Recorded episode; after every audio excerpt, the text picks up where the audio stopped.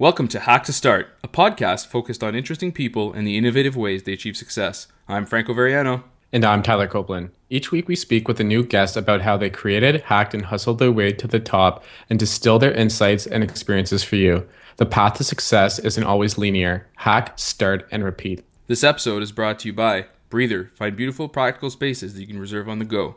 Ghost, a simple, powerful publishing platform that allows you to share your story with the world. And SoundCloud Hear the World Sounds. You're listening to episode 69 of Hack to Start. This episode features Kim Bost, a product designer at Dropbox. Tyler and I wanted to invite Kim onto the show to share her amazing story and insights as an entrepreneur and designer. Kim is an incredible designer who started her career off with agencies before moving into the physical side of newspaper design at the New York Times. There, she transitioned more into digital design while taking on new challenges through freelancing. Kim moved into products and startups, working for brands like Etsy, Cover, and most recently, Dropbox. This is an amazing episode you won't want to miss, so let's get to it.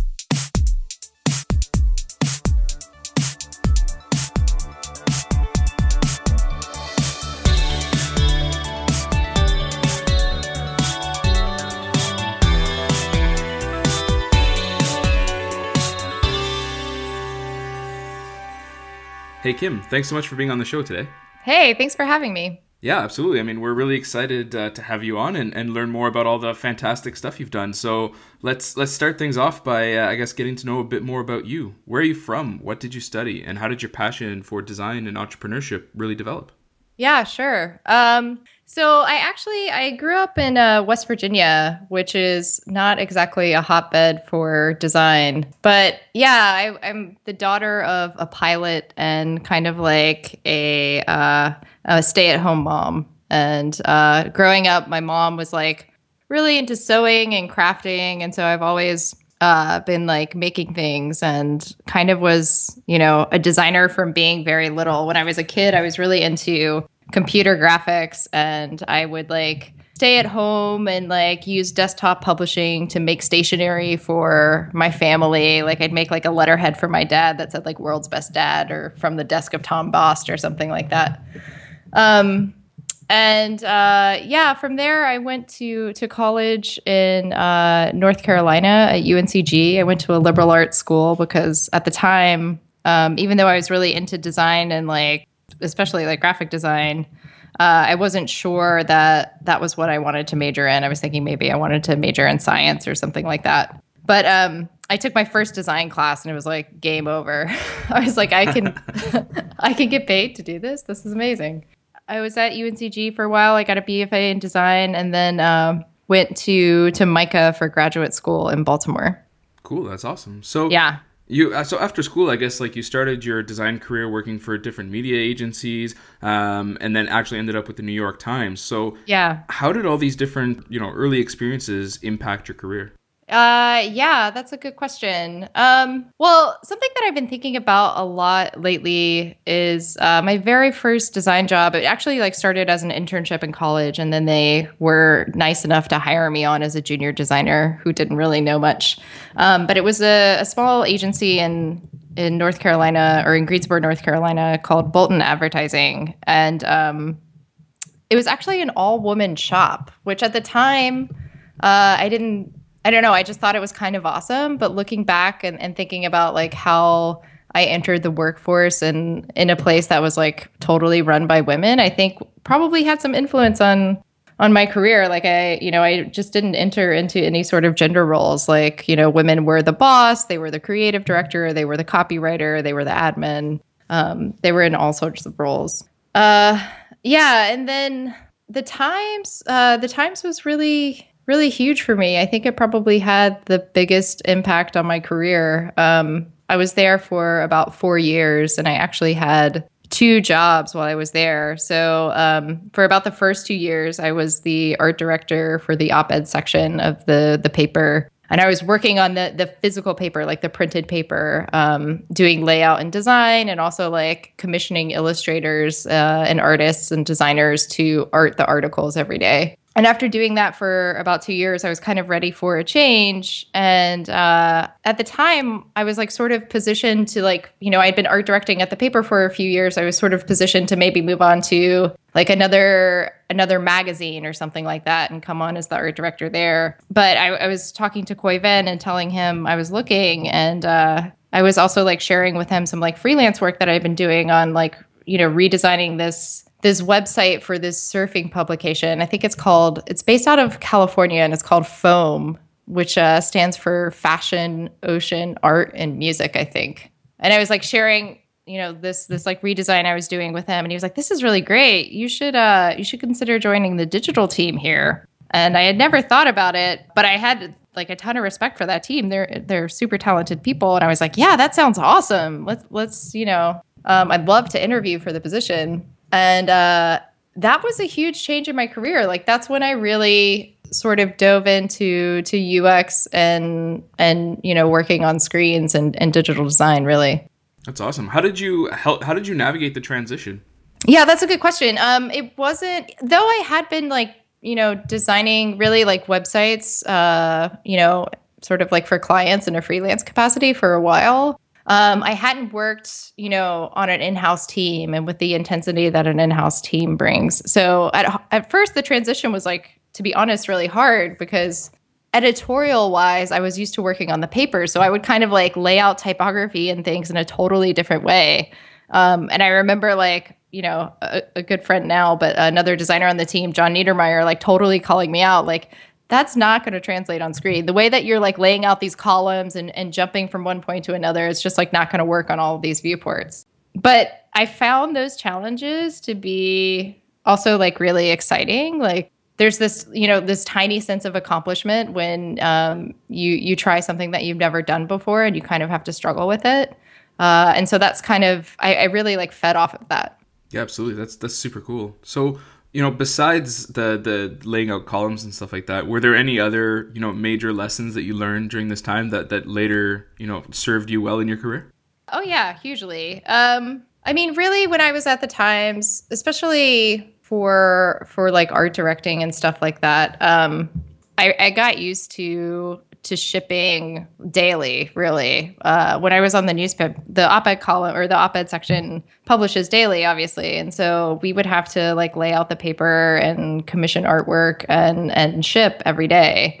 And moving fast and not being afraid of like changing designs or um, you know responding to feedback or and just like working on a really tight deadline definitely influenced the way that I think and I think how I could how I was able to perform at Etsy and like other tech companies later.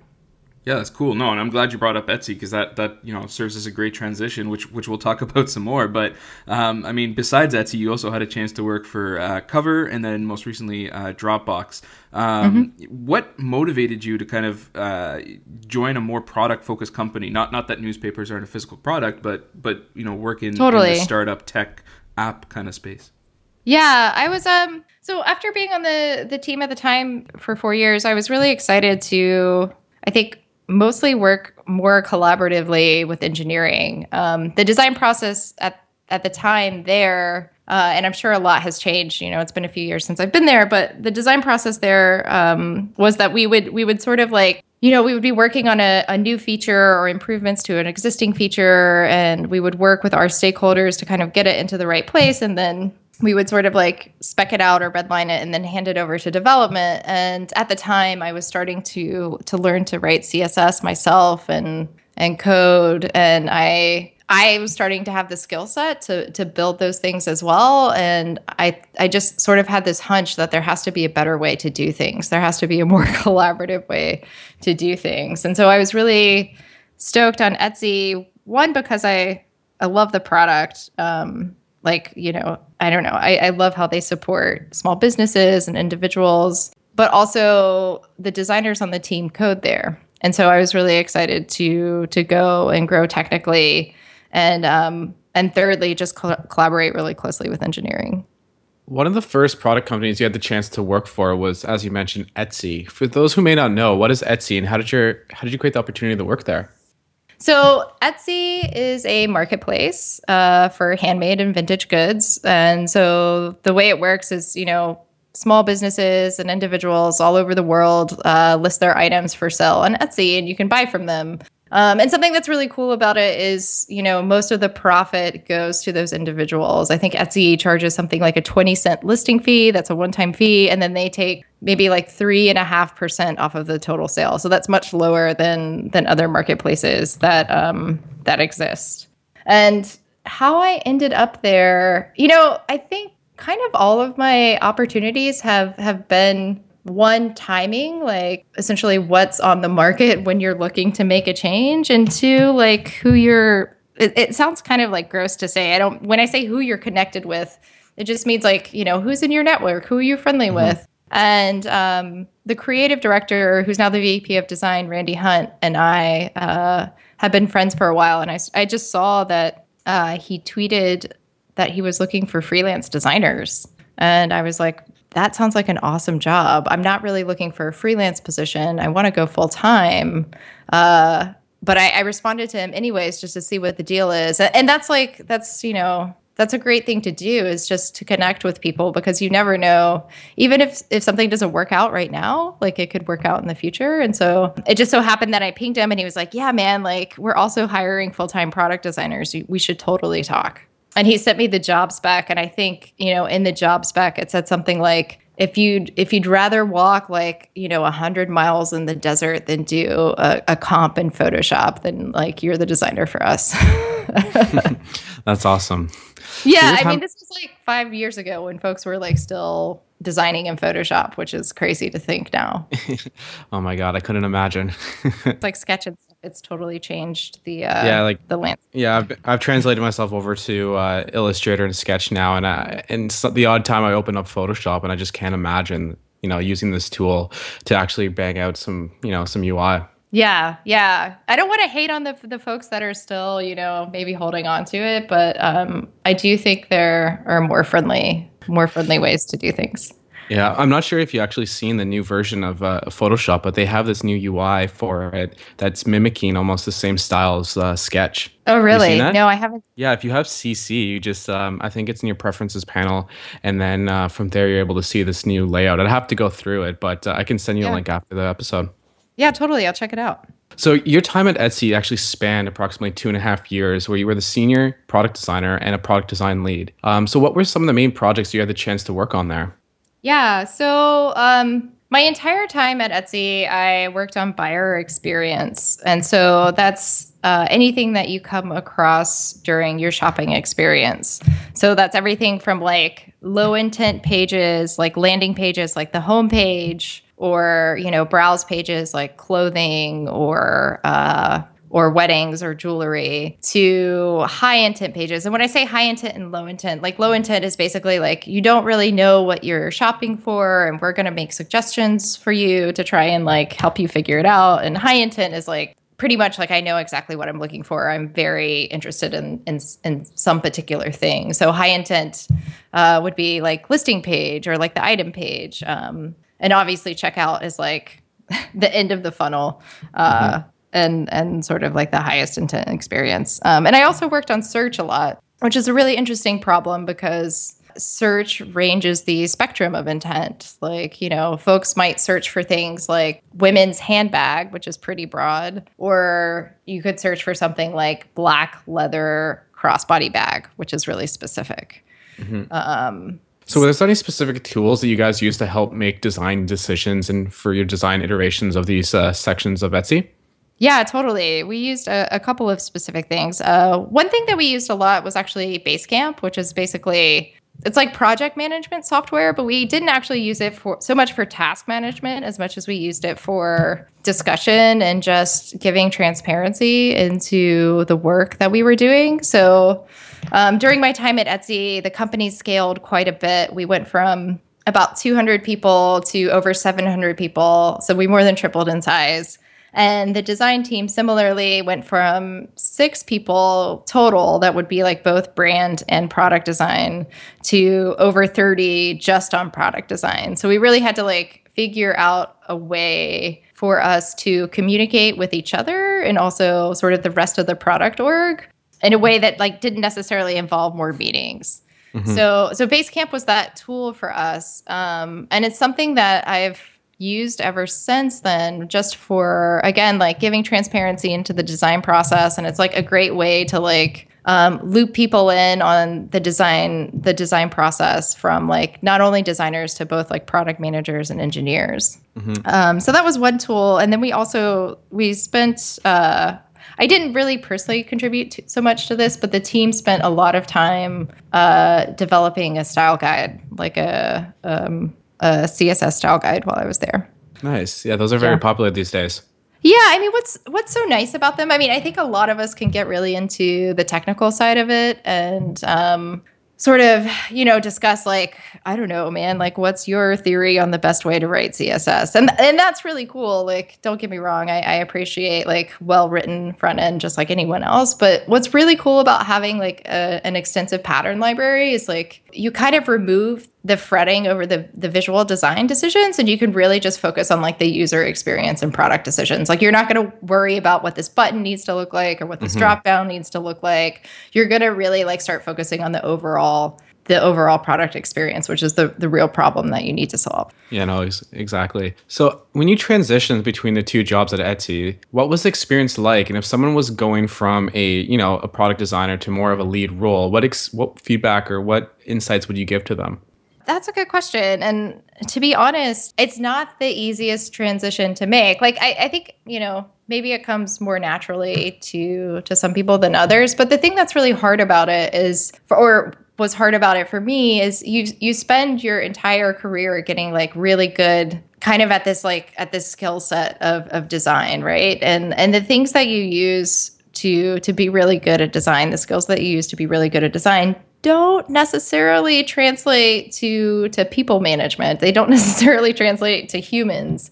So suddenly you have to to become good at different things and uh, your I, I, kind of always say your deliverable goes from like you know producing design artifacts to like humans like mm-hmm. you know making sure that folks have a good environment to work in and that they're set up for success but my advice for for someone who's new to the role you know as designers you're really used to being very concerned with the work that you're producing. And and and really your job like don't worry about the work that someone's doing. Worry about like everything else around them. Like worry about like their relationships with their team and like helping them you know uh, communicate and worry about the strategy that's surrounding them. And and if if you get all of those things right then they're going to do awesome work.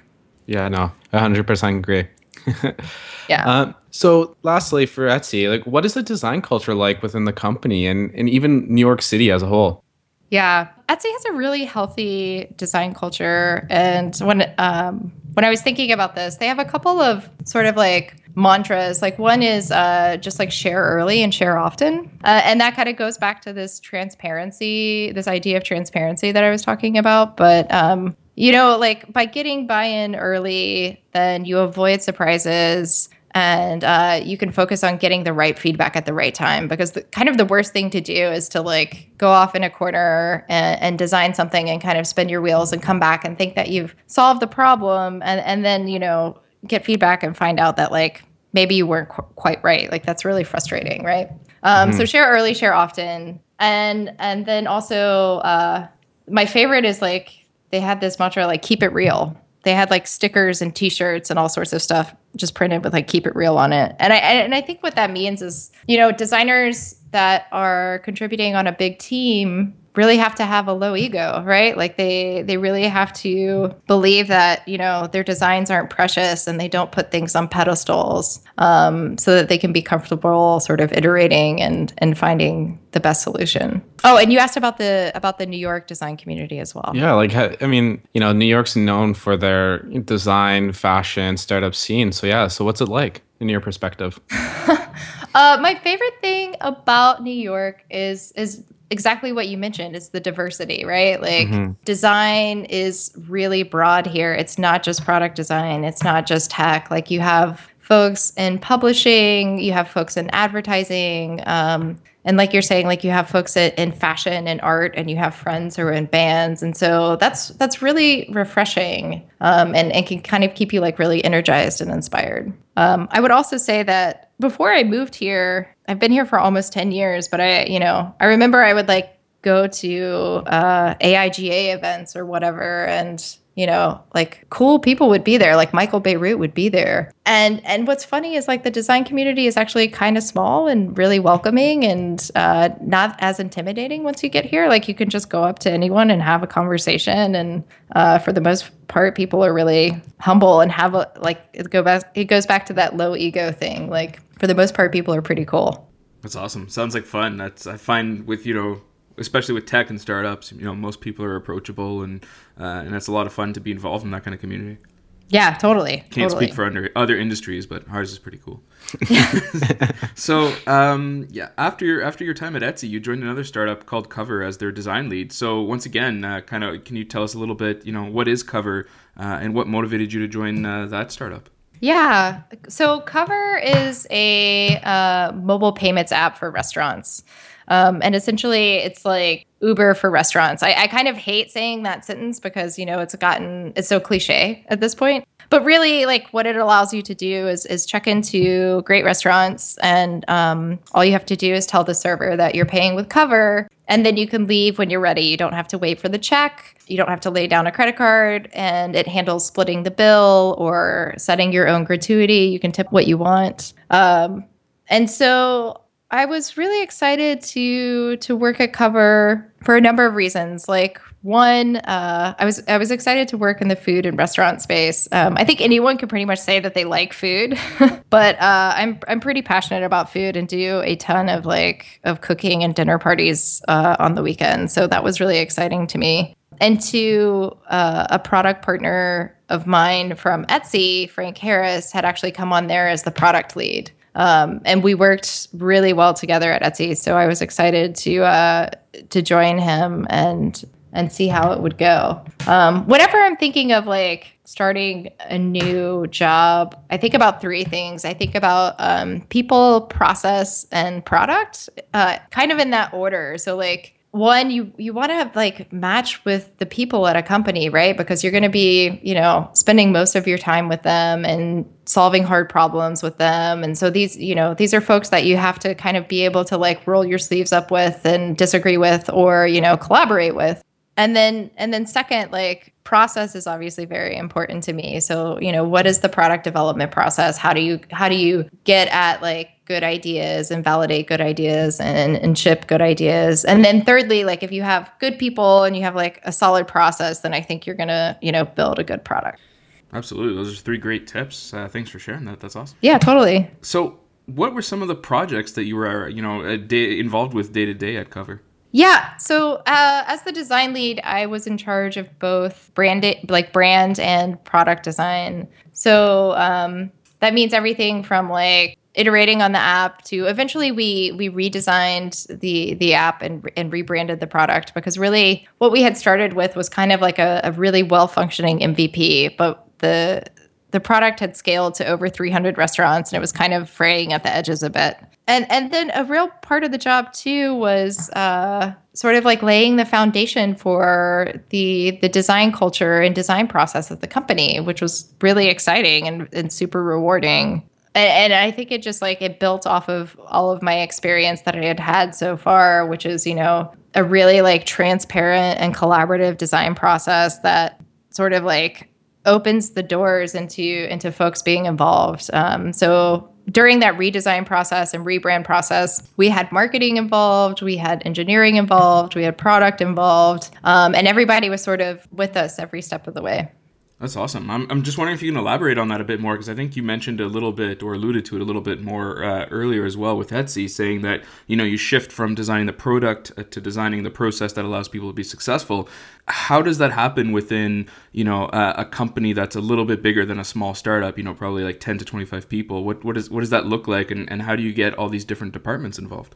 Yeah, that's a good question. So a lot of it, like I feel like there are really simple things that you can do to make people feel like they're a part of the process and they're invested in the process and that and that really goes back to to the transparency bit. So Basecamp was one of the tools that we used to to share every phase of the design. So like almost daily we were broadcasting updates um, in terms of our progress on what we were doing to to almost everyone in the company, to like marketing, engineering, product, the co-founders. Um, so everyone kind of stays in step with you. But then also we we did this thing where we had design office hours twice a week. And so that was just like open time for an hour on Tuesdays and Thursdays where we would invite everyone in and we would, again, like sort of share our progress, but we would do it in person. And, and there were a couple of like key factors to this too. Where the progress that we were sharing, you know, isn't, they weren't like finalized phases of design, it was like in process stuff. And by being able to experience the in process stuff that also helps educate your team on the design process right? Like they they start to um, learn about the decisions you're making and and why you're making those decisions. And we even did things like in in the discovery phase. So so with any project we kind of go through like uh, three to four phases and one is problem definition you know just like really defining with the team. And again when i say the team that was like engineering, product management, marketing, defining with them the scope of the problem we're going to solve, um, going into discovery, like evaluating whether we had any data internally about how folks were maybe using a particular feature, also, you know, looking externally at the market to see if other folks had solved a similar problem and um, what way they had solved it to like ideation, iteration, and validation. And so that just means like, okay, so we've defined the problem, we have an idea of how it could be solved, and uh, how are we going to validate that our thinking is right? And and you can go in those cycles depending on you know how close you are for a while, and then and then finally ship the thing. But everyone is a, was a, a part of that process um, throughout the way. So it was really fun to to have folks from marketing and, and, and engineers in the room like looking at our discovery work with us and literally like with post-its like putting their own takeaways on the wall and and really like contributing to uh to the final outcome. No that sounds like a great great process. So so today you're currently working at dropbox as mm-hmm. their product designer. And so how did you create the opportunity to work at dropbox?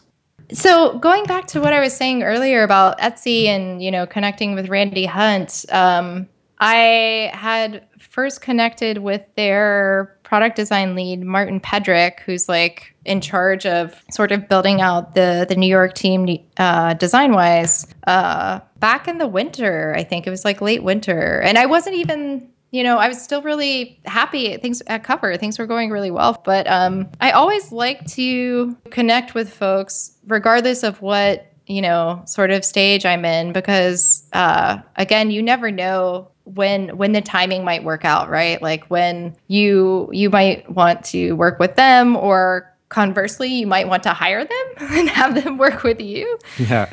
So it's always valuable to make those connections and like worst case scenario like you've just had a coffee with someone who's really cool. Mm-hmm. uh, so i connected with martin back in back in april and um, just learned we we learned a little bit about each other you know uh, my background and what i had done and also some of the awesome stuff that that dropbox was working on you had a second part to that question. What was the second part? So just really the opportunity to work there, and, and, yeah. and I guess we can elaborate a little bit more on that. Is uh, what what really like why did you want to join Dropbox? Like what what problems are they trying to solve, and what projects really at Dropbox kind of lured you in to join their team? Yeah, yeah. So I am on the uh, content and workflow team of Dropbox, and so that's really the core product that you see every day that's the the client product that's on your computer and that's also the the product that's in your web browser and the apps and the thing that really drew me in is one the team like going back to this like this people process product idea that I have. Um, the team is just stellar, and and that's not only product design, but you know, when I was interviewing with them, I met folks from user research and engineering and product management, and um, I was kind of blown away. But by how smart these people are, but also like how friendly they are. Mm-hmm.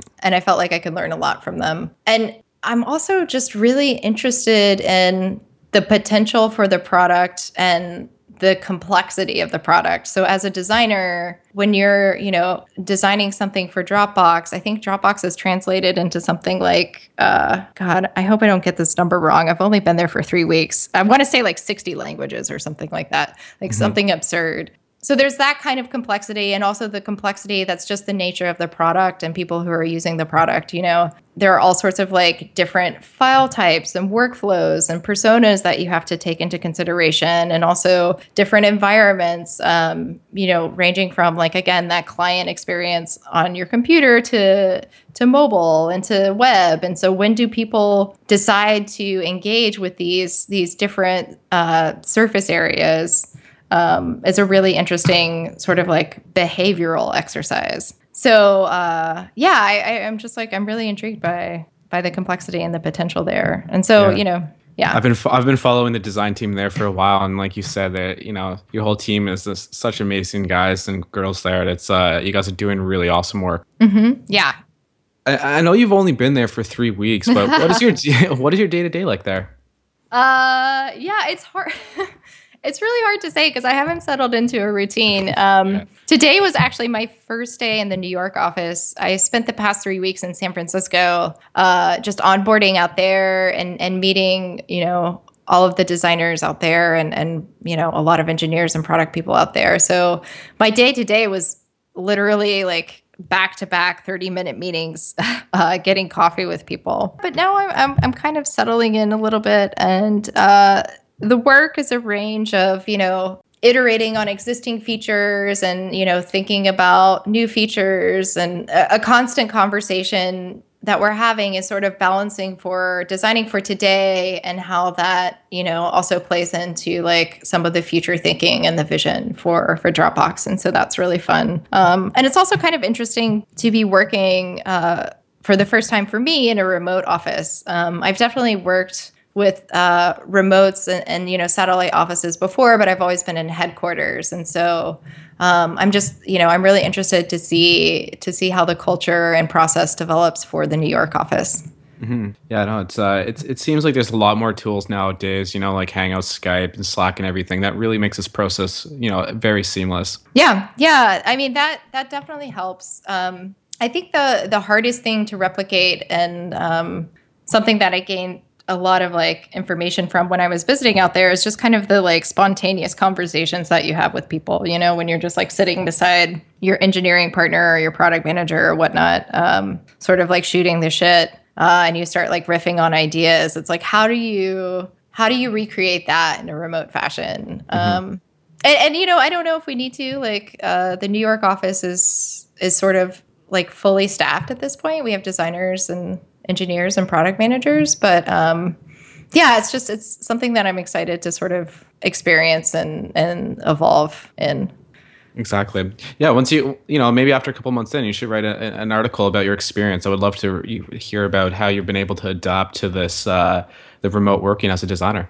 Totally. Yeah, I should. So, what's next for your career? Is there anything that you can share um, about maybe that you're working on the side? Like, do you have any side projects going on? Oh, I've been itching for I think for the first time in a long time. Uh, when I worked at the Times, I had like a freelance studio where I would uh, you know, do client work and artwork and whatnot. But I haven't done it for a while. And for the first time in a long time, I'm sort of itching to have a side project, though I don't have anything on the books at the moment. Career wise, something that's kind of interesting for me is I've transitioned from a sort of like leadership and management role back into an IC role. And I'm really excited about that. And I think, you know, there's been a lot of conversation in the design community about sort of career tracks, I guess, and how conventionally um, folks are always promoted into management because that was sort of the only track available. But but now we have different options, and now like you know we're thinking about how folks can still, you know, have influence on a team or, you know, somehow have leadership on a team, but like from a design perspective, from from a com- contributor perspective, and so um, that's something that I'm kind of just like weighing over and experiencing, I guess, myself. Mm-hmm. So, what are some of the most recent apps that you've downloaded and used lately? Oh yeah, I saw that you guys were going to ask me this, and I'm like, I'm. This is. I kind of have like a lame answer. uh, because I I don't live at the cutting edge of like what's the newest app that's out today. I mean, I, I definitely like pick up on things from social media and product hunt and whatnot. I wouldn't say that I'm like in the boonies on this stuff, but um, I experiences that I'm really drawn to aren't actually apps. it's like kind of experiences that have moved this like inter removed this interface layer. So things like um, we have this thing in New York called Go Butler, and I think there's another service called Magic or whatever, and you can you can like SMS someone and they'll literally do this sounds terrible, but they'll they'll literally do will do anything for you. So you can like um, I had a, a, girlfriend who this summer, like, she was trying to find a, a, certain pair of shoes in a certain size from a certain store, and she messaged Go Butler, and she's like, "Can you find me these sandals in a size seven and have them delivered to my apartment?" And they did. They like found the the Old Navy in Manhattan that had them and had them sent to her apartment. So it's like it's kind of it's That's it's crazy. magic. I think I've, I think Yeah. I've heard about this app. So, And do it's you all- pay for this all- individual to go pick this up, and like how does how does that work? See that I, I'm not quite sure how the billing works, Mhm. which is a, a good question. But the interface is all through text message, which is So simple. cool, so simple, and that's something that we did at Cover too. I actually can't take credit for it. Uh, Frank Harris, the product lead, came up with it, but um, we had this interaction where, like, if you invited someone to join your check or split your check with you at a restaurant, that interaction happened like straight through text message. So your friend could just like respond to a text, say yes, and then and then they were like splitting the bill with you which was pretty cool but so i like stuff like that and then uh, honestly the app that's kind of newest to me is not for a uh, ux or design reason but i've been like um, playing fantasy football lately That's awesome. Awesome. yeah, I'm I'm not a huge football fan. I wouldn't say that I'm like really knowledgeable in the subject, but uh, folks that Cover uh, started playing, and I joined the league just for fun, and then I started winning. It's And usually I, the way it goes. yeah, I've I've won like twenty six dollars on FanDuel. and now you're hooked. I, I'm totally hooked. Uh, so yeah, so that's kind of what I've been into. That's awesome. Um, so b- besides FanDuel, uh, are there any recommendations for other great uh, content that you've come across recently? You know, like books, videos, or blog posts?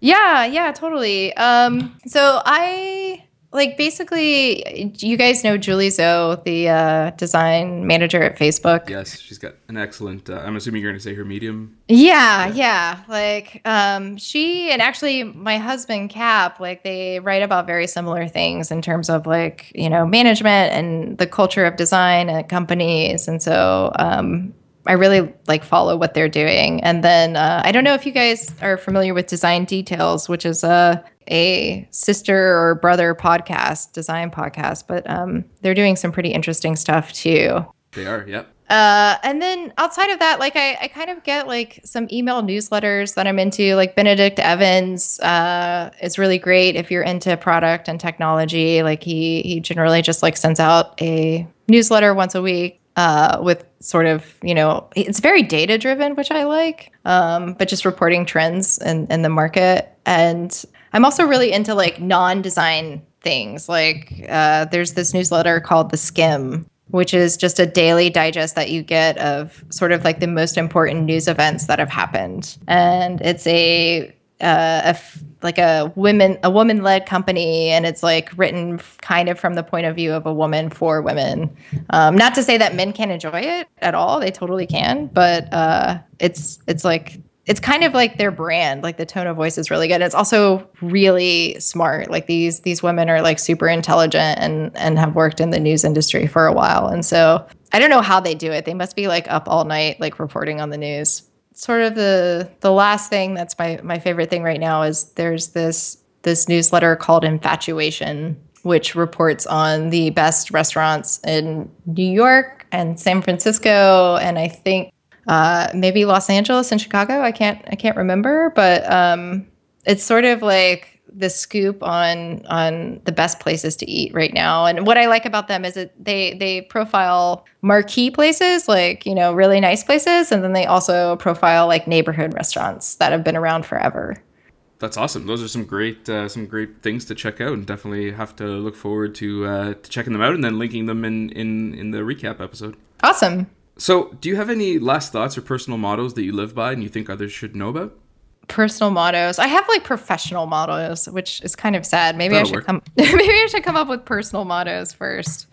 Uh yeah, I mean just you know, I think of design I think it's pretty clear by everything that I've covered. I think of design as a process and not an artifact, right? Like we can get kind of caught up in the way that something looks and again like kind of put, you know, the design details if you will on a pedestal and and really it's about like it's about the toolkit that you use to solve the bigger problem, which is like generally like an experience problem or a product problem. And, then uh, I have to quote my husband for saying this, but um, you know, design is for everyone and uh, you know just you know bringing people into the fold and you know educating your team on the design process only helps build trust and momentum and ultimately will create a better outcome that's awesome. Really appreciate you taking the time to chat with us today kim. Really uh, really enjoyed the episode. Yeah totally. Thanks so much to you guys. Thanks for having me on. I'm a big fan. Awesome. Thanks. Thanks. Well that's about it for this episode of hack to start. You can find all the important links beneath the show. Be sure to follow us on Twitter at Hack to Start and sign up for our newsletter to know about all the latest episodes, behind the scenes content, and more. Thanks for listening, and see you next time.